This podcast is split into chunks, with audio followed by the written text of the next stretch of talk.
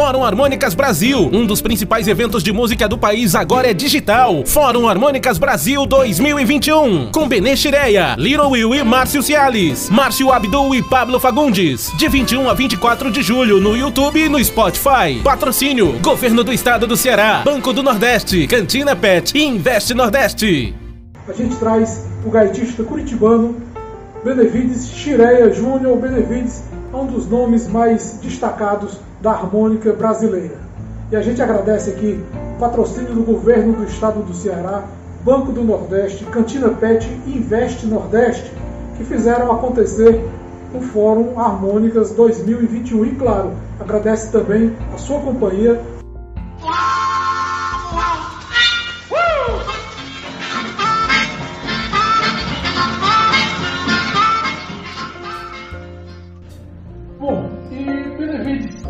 Para começar, gostaria de ver como é que foi o teu encontro com a música, quando é que você decidiu que aquele ali era o teu caminho, quando é que você decidiu se profissionalizar também, como é que é essa tua história com a música? Bom, eu trabalhava como programador de informática, de computador na época, né? Chamava-se processamento de dados, hoje mudou. Uhum. E eu trabalhava na parte de processamento de dados de um grande sindicato aqui em Curitiba e, paralelo a isso, eu comecei a me interessar pela gaita através de um vizinho que tinha uma gaita e eu ficava ouvindo e tudo mais. Mas não tinha nenhuma pretensão nem sequer de tocar e muito menos de me profissionalizar. Noves fora, eu comprei uma gaita e comecei a ter aulas com o pessoal da orquestra, mais precisamente com o Ulisses, ainda sem nenhuma pretensão. Até que o Ronald me convidou para fazer parte da orquestra e eu fiquei estagiando lá durante um tempo. E logo depois também montei a minha banda de blues, que é o Mr. Jack. E eu levei minha vida de forma paralela durante muito tempo com a orquestra, com o Mr. Jack e com o sindicato. Bom, no mês que eu ganhei meu cachê maior do que o meu salário, eu pedi as contas. E comecei a ser profissional até hoje, né? Em tempo integral de gaita, dividindo os shows, né? Como eu te falei, da orquestra e da banda. E também escrevi o meu método, que foi em 96. E também comecei a frequentar a Hering como consultor lá, juntamente com o Ronald. Então eu acho que não foi nada programado, como a maioria, acredito eu, mas acredito que não foi também uma questão só financeira, obviamente, mas a gente viveu naquela época, tanto a orquestra quanto o Mr. Jack, uma época de ouro, né? Todo mundo sabe disso, que os anos 90 foram muito profícuos, tanto para bandas quanto para orquestra. Então a gente tinha muita atividade e isso, né, deslumbra a gente como um guri que eu tinha na época, 18 anos, um pouco mais. Então a minha história basicamente é essa, né? De me interessar pelo instrumento apenas como hobby e em pouco tempo ele se transformou em profissão. Uma coisa que eu acho muito legal da carreira do Benevides é porque, por mais que a primeira banda, que na verdade eu te conheci através do Mr. Jack, né? Inclusive, eu vou fazer um pedido aqui, tá? Aquela camisa lá eu já usei até rasgar, tô precisando de outra, tá? Já até liberar o uniforme. Tá bom, eu tenho mais também, mas se tiver uma no Mercado Livre, eu te mando. E assim, hoje, pra mim, cara, você é a referência, é o professor, né? Eu tenho muito orgulho de hoje, no meu método, tudo que eu ensino para meus alunos, logo na primeira aula já fala de você. Quando eu vou explicar, vamos ver como ler tablatura, tem lá explicando. Aqui a gente adota o método de transcrição do Benevides Chirea, método de 96, que é um ano que eu não esqueço, que eu falo com certa constância. Mas você não destacou só em estilo, você é um cara extremamente versátil. Tocou, na orquestra vocês não têm limite de estilos musicais e a gente não tem essa... Pra mim, hoje eu não te vejo como um músico só de blues, eu te vejo como um músico, como um regente, né?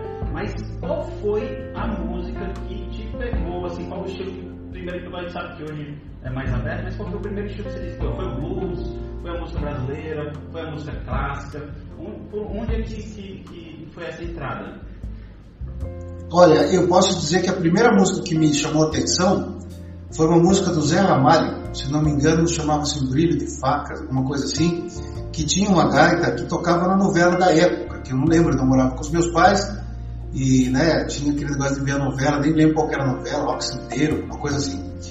Então a primeira música que eu ouvi que me chamou a atenção é uma música, podemos chamar de bebê, não sei, né, mas foi uma música do Zé Ramalho.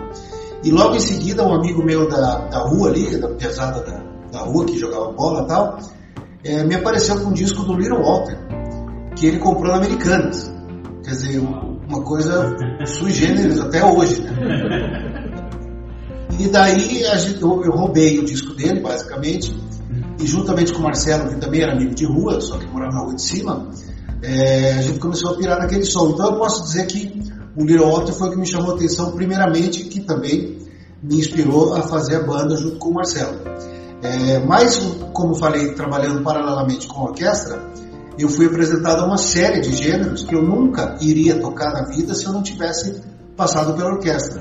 Tango, bolero, bossa nova, choro, música clássica, música italiana, francesa. Ou seja, eu fui forjado completamente pela junção de uma banda de blues e uma orquestra polivalente, uma orquestra que tocava praticamente de tudo. E eu agradeço até hoje, porque eu não sei se eu teria ainda a possibilidade de continuar na profissão se eu fosse monotemático.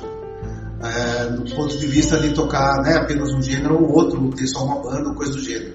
Tanto é que de lá para cá, além da banda e da orquestra, eu tive a Trupe da Gaita, que foi uma espécie de mini orquestra, tive um trio de choro chamado Trio Traquitana, depois tive vários duos de gaita e violão, que é uma forma bastante prática de se tocar hoje em dia, e agora dentro da orquestra nós também criamos o Trio Harmônicas de Curitiba, que é uma redução, obviamente, da orquestra, para ocasiões onde não se pode contratar orquestra, seja por logística ou questão financeira, ou até mesmo por espaço ou coisa do gênero.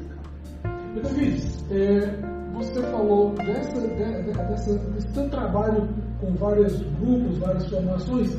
Era justamente isso que estava me chamando a atenção. Você é um gaitista que me parece, assim, no Brasil, me parece ter mais experiências com mais formações diferentes, a orquestra, a trupe da gaita, o trio, o duo, a banda de blues.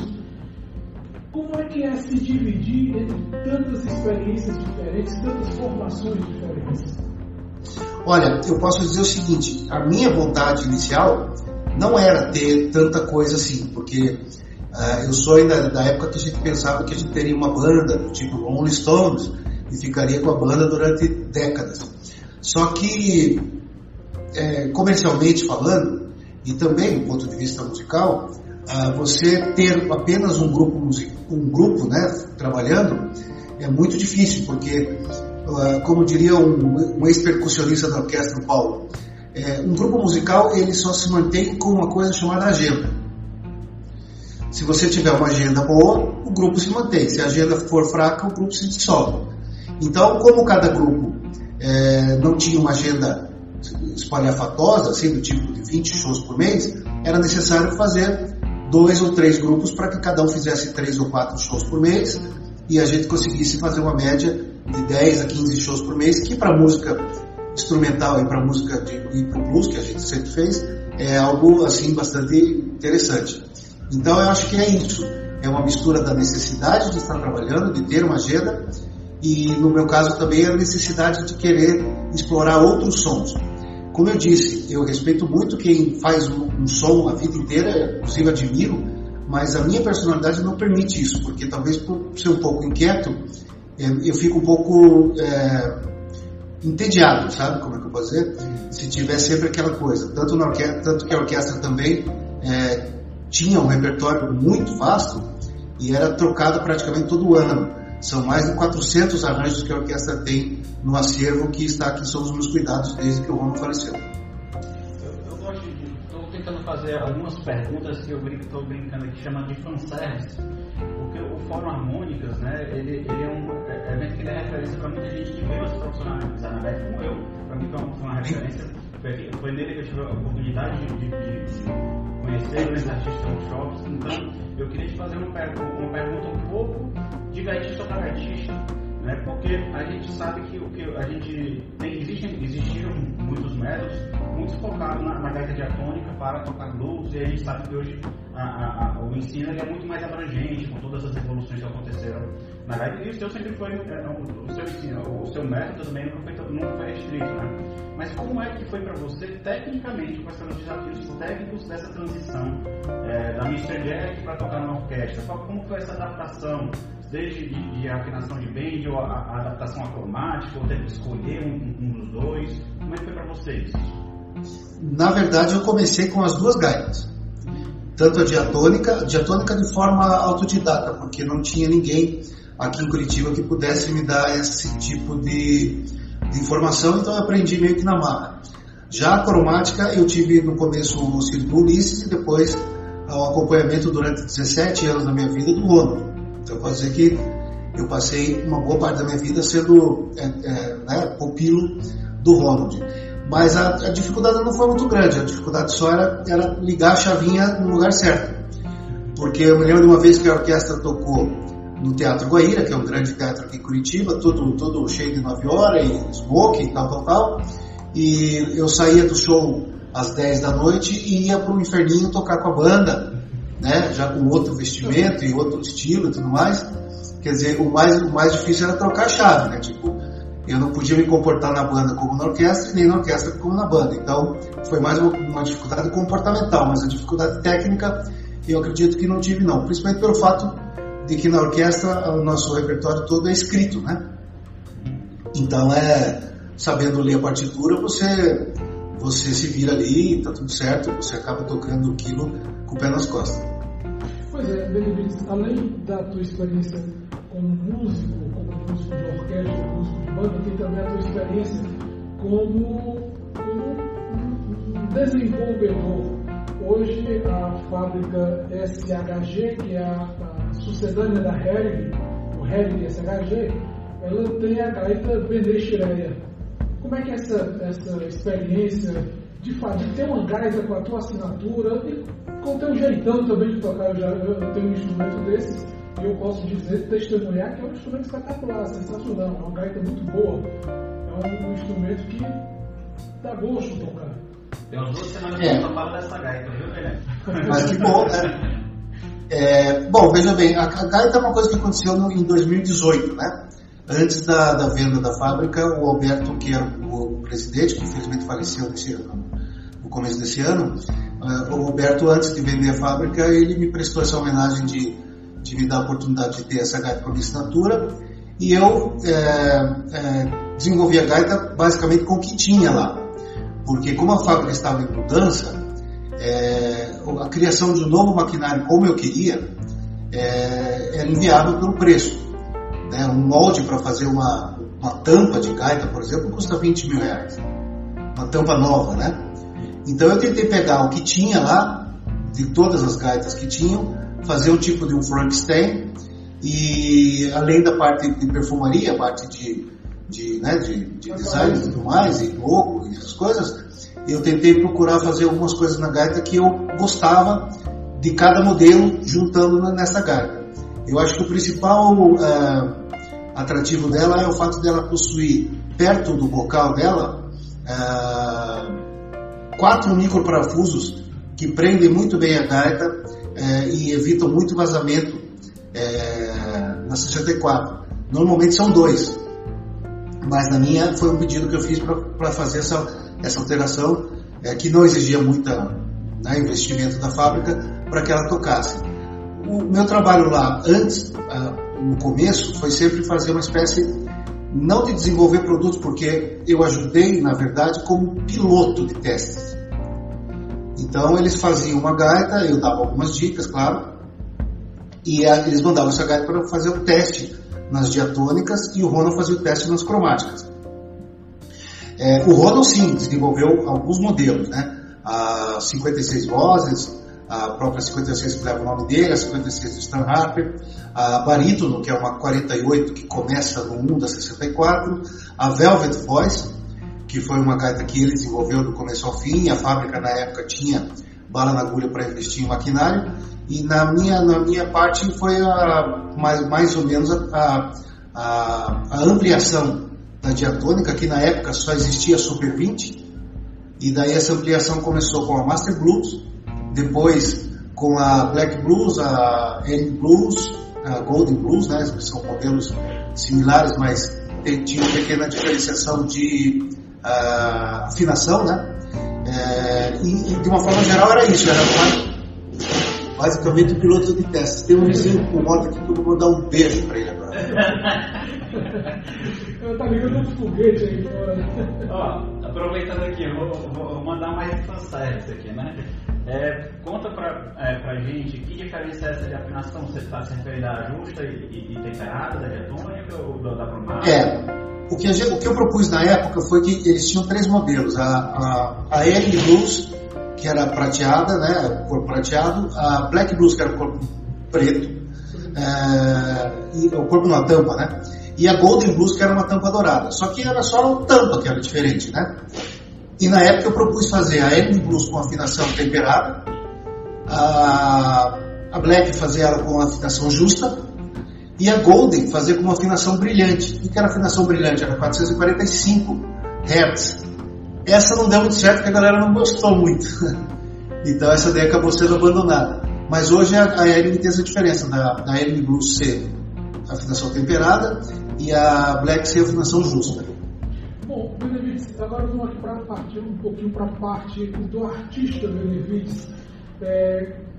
Como é conviver com tanta diversidade musical que a gente tem no Brasil? A gente vai olhar no repertório da orquestra, ou da trupe, ou no repertório da Mr. Jack. A gente vai encontrar, por exemplo, na Mr. Jack, Raul Seixas, a música autoral de vocês mesmos.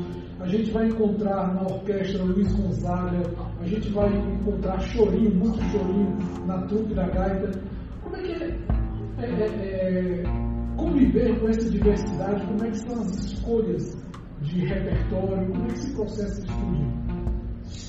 Bom, no caso da Mr. Jack, onde eu habitava mais no repertório, a gente começou com uma tentativa de ser uma banda de blues, mas logo a gente começou a ver que a gente gostaria de fazer outras coisas. Eu me lembro que a primeira música que nós deturpamos o blues, e até causamos uma certa inimizade com alguns puristas que não gostavam da gente por causa disso, foi uma música do Milton Nascimento chamada Nada Será Como Antes, que nós fizemos de uma forma instrumental no Sesc Consolação, e o pessoal torceu meu bico, mas a gente não estava muito aí para isso. E depois começamos a fazer várias outras coisas com o Mr. Jack, até inclusive por convite de um projeto de vocês aí do Belchior, que a gente acabou gostando muito, até pegamos outras músicas do Belchior.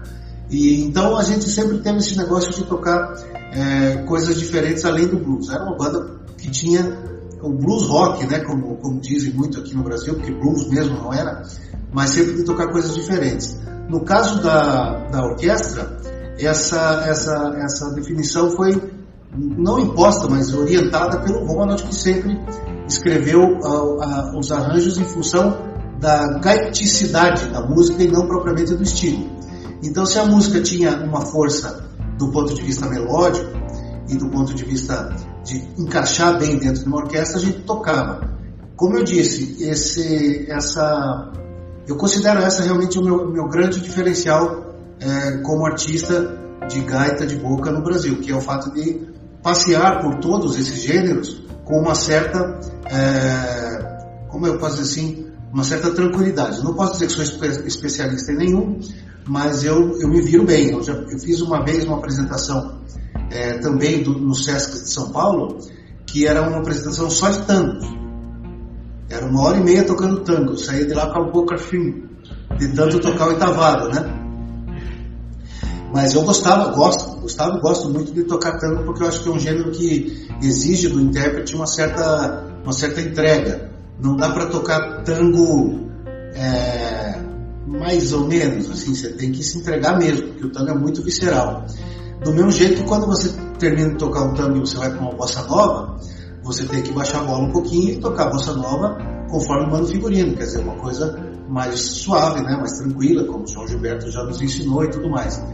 Então, eu confesso para vocês que eu consigo passar de uma música mais visceral para uma música mais tranquila, vamos dizer assim, sem muito problema, porque as referências são muito importantes. Eu sempre falo para todo mundo que, para os meus alunos e para todo mundo que eu toco e tudo mais, que a primeira coisa que um músico deve fazer quando vai tocar um tema é ouvir esse tema. E ouvir esse tema de preferência com diversos intérpretes, né? Porque cada um dá o seu jeitão. E depois você pega aqueles diversos intérpretes e faz uma colcha de retalho e bota a tua assinatura. Então eu acho que é por isso, pelo fato de eu ouvir muito também.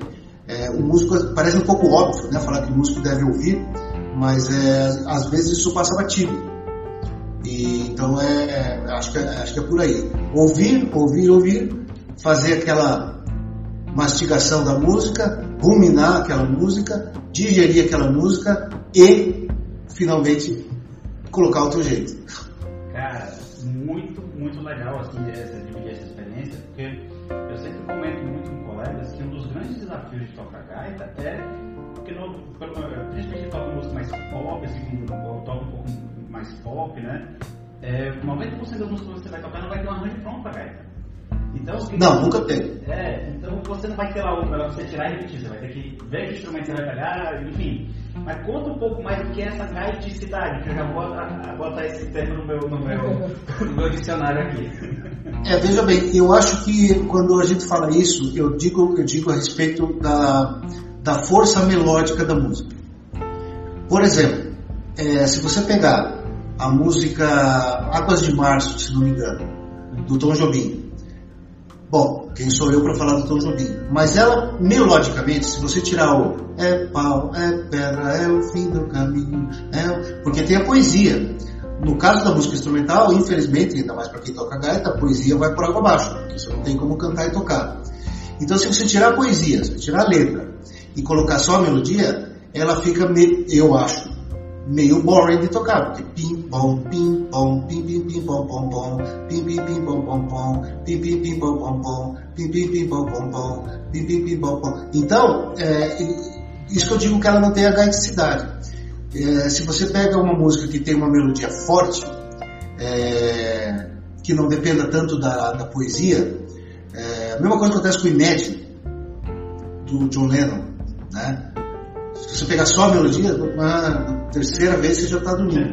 Então, eu acho que é isso, sabe? Quando eu digo gaiticidade, eu digo a força melódica da música. Lembrando que ele não tá falando mal de mim nos intérpretes. Realmente destacado, né? Pelo amor de Deus, claro. É a questão de construção, né, da melódica, que não se adapta tanto. Perfeito. Isso não quer dizer que é saltos e piruetas. Se você pegar, por exemplo, a Insensatez, ela também parece meio parada, mas não. Ela te dá espaço para interpretações da própria melodia, né? Não estou dizendo que a outra não dá, mas ela já é mais gaitística, vamos chamar assim, e assim por diante. Então são exceções, na verdade, que acontecem com relação a músicas que não ficam boas na gaita. Não é regra. Tem uma ou outra que não vai bater. Esses dias nós fizemos uma gravação, já faz algum tempo, com o Trio Harmônicas de Curitiba, de uma música chamada Pedras que Cantam. Eu depois mandei o link, né, para vocês ali depois colocar lá no YouTube, que tem lá o Trio Harmônicas tocando a Pedras que Cantam, que é a música do Fagner, se não me engano, que é aquela, né?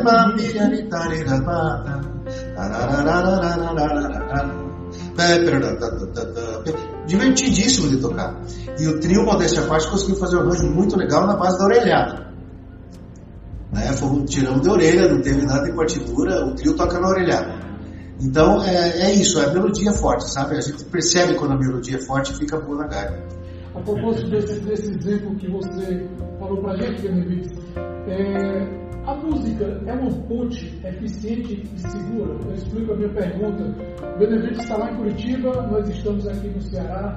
Eu acredito que a primeira vez que vocês vieram tocar no Nordeste foi em 2001, se a memória não me falha, no Festival do Guarapiranga. Exatamente. Fui eu que fiz a indicação. E depois vocês vieram para o Dragão Jazz, a Mr. Jack e também a Trupe da Gaita, com o Ronald, com a presença do Ronald. E eu te pergunto, essa ponte chamada música, ela é eficiente e segura para o músico que tem uma, vamos dizer assim, um contato com a música mais europeia, a música que tem no Paraná, que tem em Curitiba, com essa música mais regional, que é a nossa música, que inclusive vocês colocam no Trio Harmônicas de Curitiba, Pedras que Cantam, que é uma música com uma influência muito regional, muito nordestina. Essa ponte é boa, é segura, dá para atravessar bem? Eu acho que sim, né? Desde que você respeite a particularidade de cada gênero, conheça pelo menos um pouco, né? Como eu disse, você não precisa ser um especialista do gênero, mas você pelo menos ouvir aquele gênero musical para você entender qual que é a dele. Aliás, não é só seguro como é saudável, eu acredito.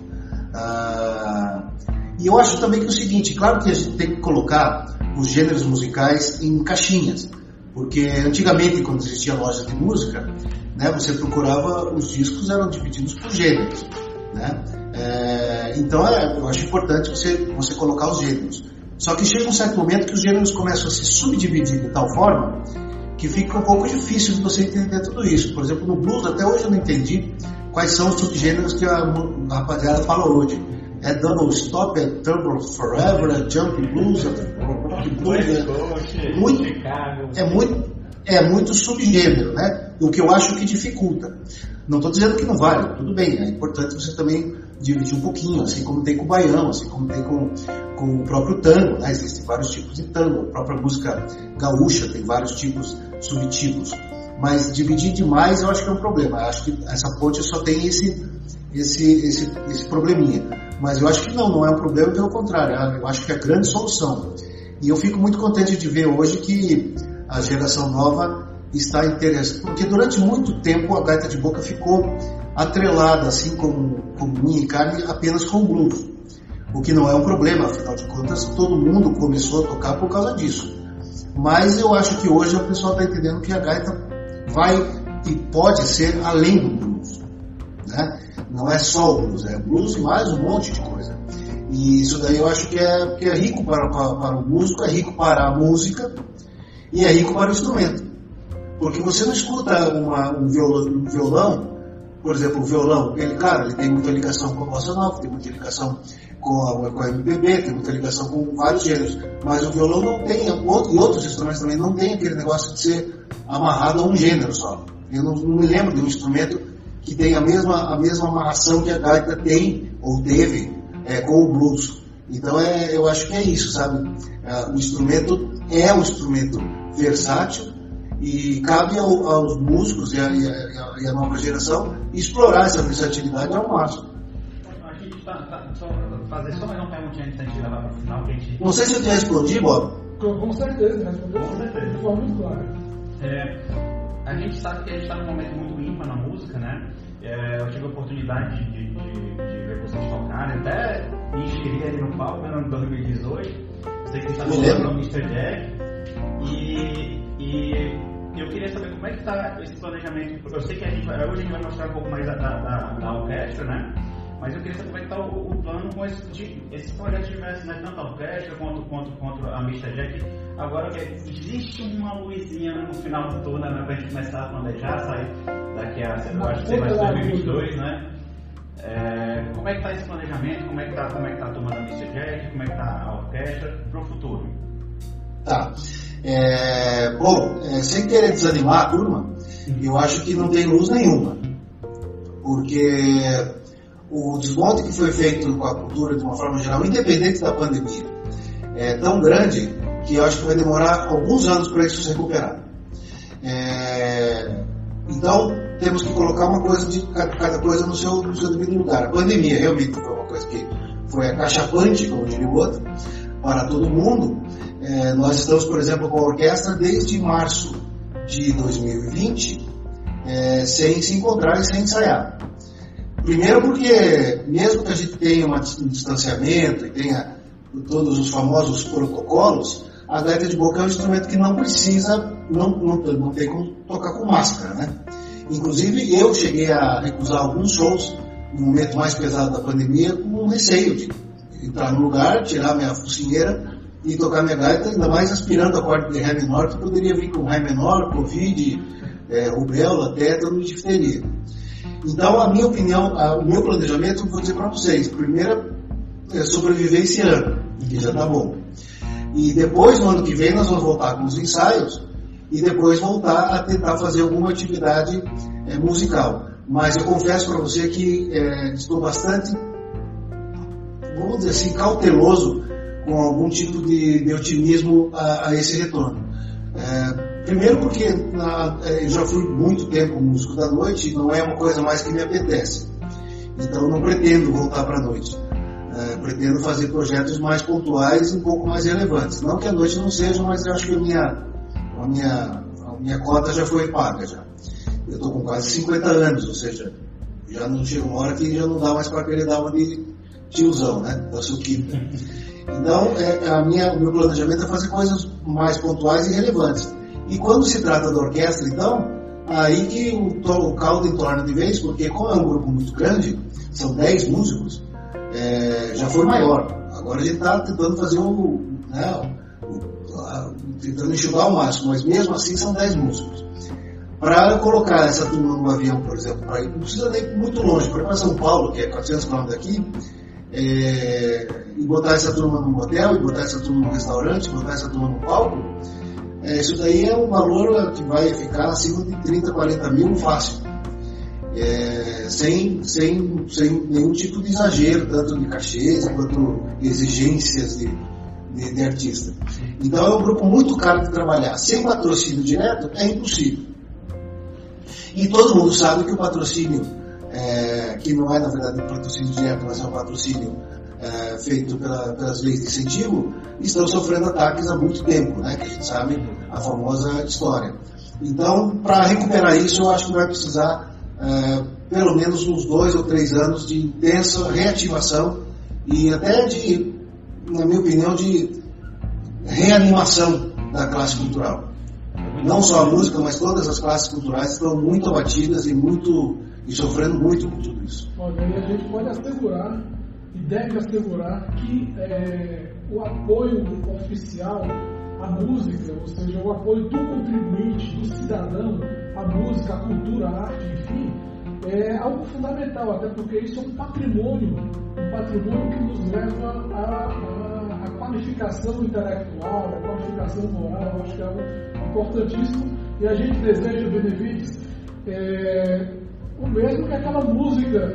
Estou voltando pode ser até aquela sugestão aqui para a orquestra, quando voltar a ensaiar, volta a ensaiar. Estou voltando do Chico Buarque, né? Acho que é Chico Buarque. Não, acho que é Nando do Cordel.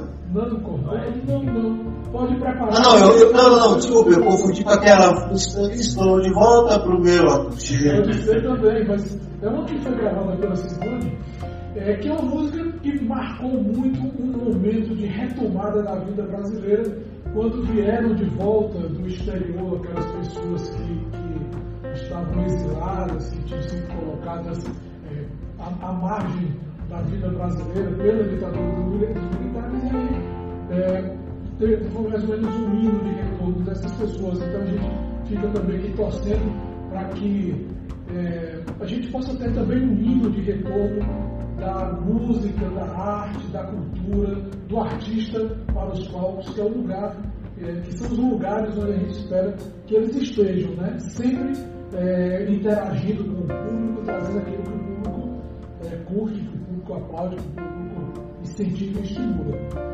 A gente quer agradecer muito a tua participação. A gente lembra que o Fórum Harmônicas Brasil, além do Benevides, tem também episódios com Márcio Scialis e Little Will, com Pablo Fagundes, com Márcio Abdu. A gente tem assim um grande prazer, a grande honra de contar com um time, um timaço de artistas. A gente já tem uma amizade de 20 anos, Benevides, está sabendo disso, né? Nossa, 20 anos, né? Nossa amizade já tirou carteira de motorista, já passou disso aí. Então, fica mais uma vez o nosso agradecimento. Mais uma vez também agradecendo a participação do Governo do Estado do Ceará, do Banco do Nordeste, da Cantina Pet, do Invest Nordeste, que estão acompanhando e fazendo acontecer o Fórum Harmônicas e, claro, a presença, o acompanhamento, o aplauso mesmo de todos. O que a gente vai ouvir do Benevides, André? Além do Pedras que Cantam? Não sei qual. Não sei qual peça aqui. Mas antes de eu te responder, só queria valorizar a sua franqueza, Benevides. Eu acho muito importante a gente aproveitar espaços como esse para a gente dividir um pouco da perspectiva da cultura no Brasil. Né? Realmente, eu também estou num limbo de só avaliar essa coisa de palco no final do ano para fazer o planejamento, não para liberar, né? Porque a gente não pode prever. Mas eu acho muito importante que as pessoas que acompanham saibam da importância do apoio à música, seja como empresa, seja como patrocínio, porque a gente vai ter um momento de retomada muito forte e vai precisar da conscientização de todos. Então, que a gente pare de bem exatamente uma fala para evidenciar esse aspecto tão importante. Eu poderia só fazer um comentário aqui sobre um projeto que nós fizemos? Claro. A orquestra, a retomada da orquestra aconteceu em 2012, né? Depois de um hiato que teve aí entre 2010 e 2012, eu já estava fora. E a gente retomou a orquestra em 2012. Até pegar corpo, até botar todo mundo de novo em dia, demorou uns 2 anos para ficar legal. E em 2015 nós fizemos uma apresentação, que inclusive é que eu mandei para a gente ouvir agora, que é uma música chamada Sugar Blues, que foi gravada na Capela Santa Maria. Essa foi a reestreia oficial da orquestra nos palcos. Mas a gente em 2018 fizemos um projeto pela Lei de Incentivo Municipal, e tivemos o apoio de uma empresa que patrocinou a gravação do disco, o show de lançamento em praça pública, que eu queria fazer, e também um curso para deficientes visuais, que eu também ministrei durante algum tempo. Tudo isso embutido nesse projeto. E o que eu posso dizer é o seguinte: nós fizemos o projeto com muito orgulho, tratando esse dinheiro com muito carinho, e conseguimos entregar o projeto em tempo recorde, e a prestação de contas, eu errei algumas coisas de centavo e devolvi. Para a galera saber que esse negócio de você trabalhar com lei de incentivo, trabalhar com dinheiro público, para quem é sério, é claro, não é brincadeira, é muito controlado, é muito auditado, é muito bem feito. Claro que com todo lugar sempre tem os malandrão, mas eu confesso para você que eu fiquei impressionado com o controle que eles tiveram, inclusive por causa de centavos na hora de fechar a conta. Então é só para tentar botar isso para todo mundo que está ouvindo, que as leis de incentivos devem ser aprimoradas, claro, devem ser melhoradas, mas elas têm muito controle mesmo. E eu fiquei muito contente de poder entregar esse produto de alta qualidade. A capa do disco foi feita nada mais nada menos por Elifas Andreato, quer dizer, eu tive o prazer de ter uma capa do Elifas Andreato em vida, e pagamos para ele por isso, obviamente, porque tinha orçamento para isso. Eu tenho esse disco, devo dizer que é um disco espetacular. Eu sou muito orgulhoso porque a gente conseguiu trazer a essência da orquestra, colocando algumas pitadas do nosso jeitão. Então, tenho certeza que a gente tratou o dinheiro público e tratou o projeto com muito carinho e muito respeito, principalmente. Esse disco está nas plataformas, né, só para a gente concluir, está nas plataformas. Está em todas elas. Chama-se a História do Quarteto que Virou Orquestra. Mas, como a gente só tem nós da Orquestra Harmônicas de Curitiba aqui no Brasil, é só colocar lá a Orquestra Harmônicas de Curitiba em qualquer plataforma de streaming que vai aparecer lá esse disco. Obrigado, Benevides Chirea, cara. Você sabe que vai ser sempre uma grande inspiração para mim, que contou para o meu início nesse mundo. Então, é sempre um grande prazer para te receber, seja no fórum ou em qualquer outro evento, eu creio. Bom, vocês são meus irmãos já há muito tempo, e eu sempre fico muito contente de participar e de ser lembrado principalmente por vocês há tantos anos já, e desejo, como sempre, vida longa ao projeto, que talvez seja o único projeto ainda em atividade no Brasil que leva essa magnitude toda com a gaita. Tivemos outros, mas o fórum continua firme, como diria o outro, mas firme e forte. Conhece até que eu vou quebrada. Conhece, mas então vamos lá, rapaz. Como é que é? Conhece até que eu vou quebrada. Canoa quebrada? Nossa.